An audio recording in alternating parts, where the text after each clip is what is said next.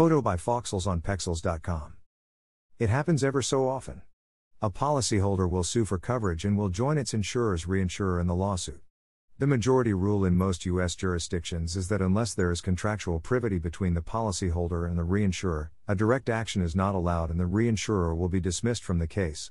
While there are a few states that allow for direct actions against reinsurers, those typically are under special circumstances. In most insurance arrangements, the policyholder is not aware of whatever reinsurance relationships have been entered into by its insurance company.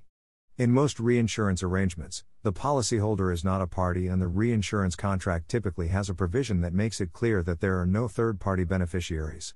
There are, of course, exceptions to the rule, but not in a recent Florida case. In City of Florida City versus Public Risk Management of Florida, knows. 3D 182175 and 3D 190983, 2020 Florida app. LEXIS 10391, Florida app. 3rd Dist.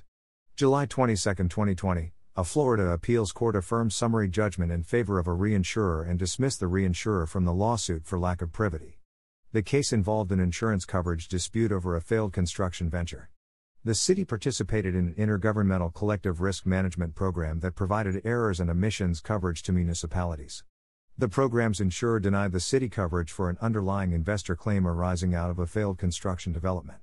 According to the insurer, the claim arose prior to the city's participation in the program and, therefore, was not covered. The program was a claims made program, which required that the claim be noticed and brought within the term of the policy. The court found that the city knew about the investor claims well before it joined the program. As part of its decision, the court affirmed summary judgment for the program insurer as well. The portion of the decision concerning reinsurance is very short because the court found that summary judgment in favor of the reinsurer was soundly substantiated in both fact and law.